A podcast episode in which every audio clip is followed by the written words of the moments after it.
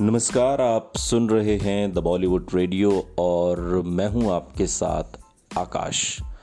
किस्सा राजेश खन्ना का है और राजेश खन्ना की कामयाबी का किस्सा है बात साल 1970 की।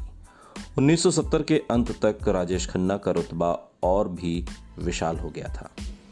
कहा जाता है कि इस दौर में धर्मेंद्र ही इकलौते ऐसे स्टार थे जो राजेश खन्ना के स्टारडम की आंधी से हिले नहीं थे। उनके अलावा फ़िल्म इंडस्ट्री में कई साल से जमे जमाए राजेंद्र कुमार, शमी कपूर और मनोज कुमार जैसे स्टार अचानक से ढलान पर आ गए। हालाँकि दिलीप कुमार, देवानंद, राज कपूर की तिकड़ी का जादू अब भी बरकरार था और कई सालों से इन्हें देखते आ रहे और वफादार फैंस ने इनका साथ अभी तक नहीं छोड़ा था। लेकिन ये भी फ़िलहाल चुनिंदा फ़िल्में ही कर रहे थे। संगीतकार आर डी बर्मन की जीवनी। R D Burman, the man, the music के लेखक अनिरुद्ध भट्टाचार्य जी और बालाजी विट्ठल के मुताबिक राजेश खन्ना का एक स्टाइल चल निकला था और वो बड़ी ईमानदारी से उसी फॉर्मूले पर चलते थे। उन्हें इस बात से भी भरपूर मदद मिली कि वो हिंदी फ़िल्मों के बेहतरीन टैलेंट के साथ काम कर रहे थे, चाहे वो ऋषिकेश मुखर्जी हों, राज खोसला हों या शक्ति सामंत।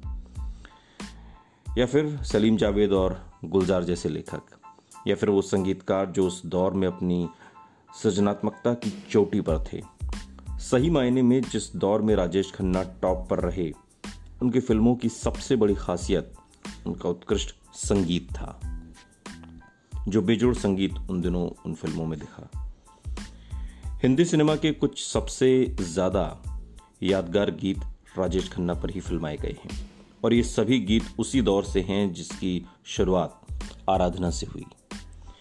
राजेश खन्ना के साथ उस दौर की कुछ फ़िल्मों में काम करने वाले लेखक, गीतकार जावेद अख्तर ने अपने एक इंटरव्यू में बताया कि उन्नीस सौ उनहत्तर से लेकर उन्नीस सौ बहत्तर तक रेस में एक ही घोड़ा दौड़ रहा था और वो घोड़ा थे राजेश खन्ना।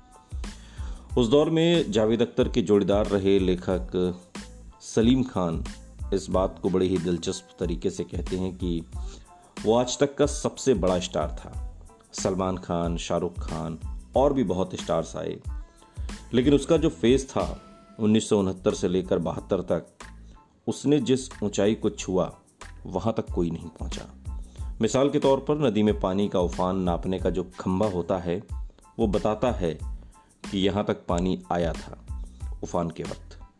यानी पानी का जो सबसे ज़्यादा ओवरफ्लो हुआ था, वो कहाँ तक गया था? वो निशान एक स्केल बन जाता है।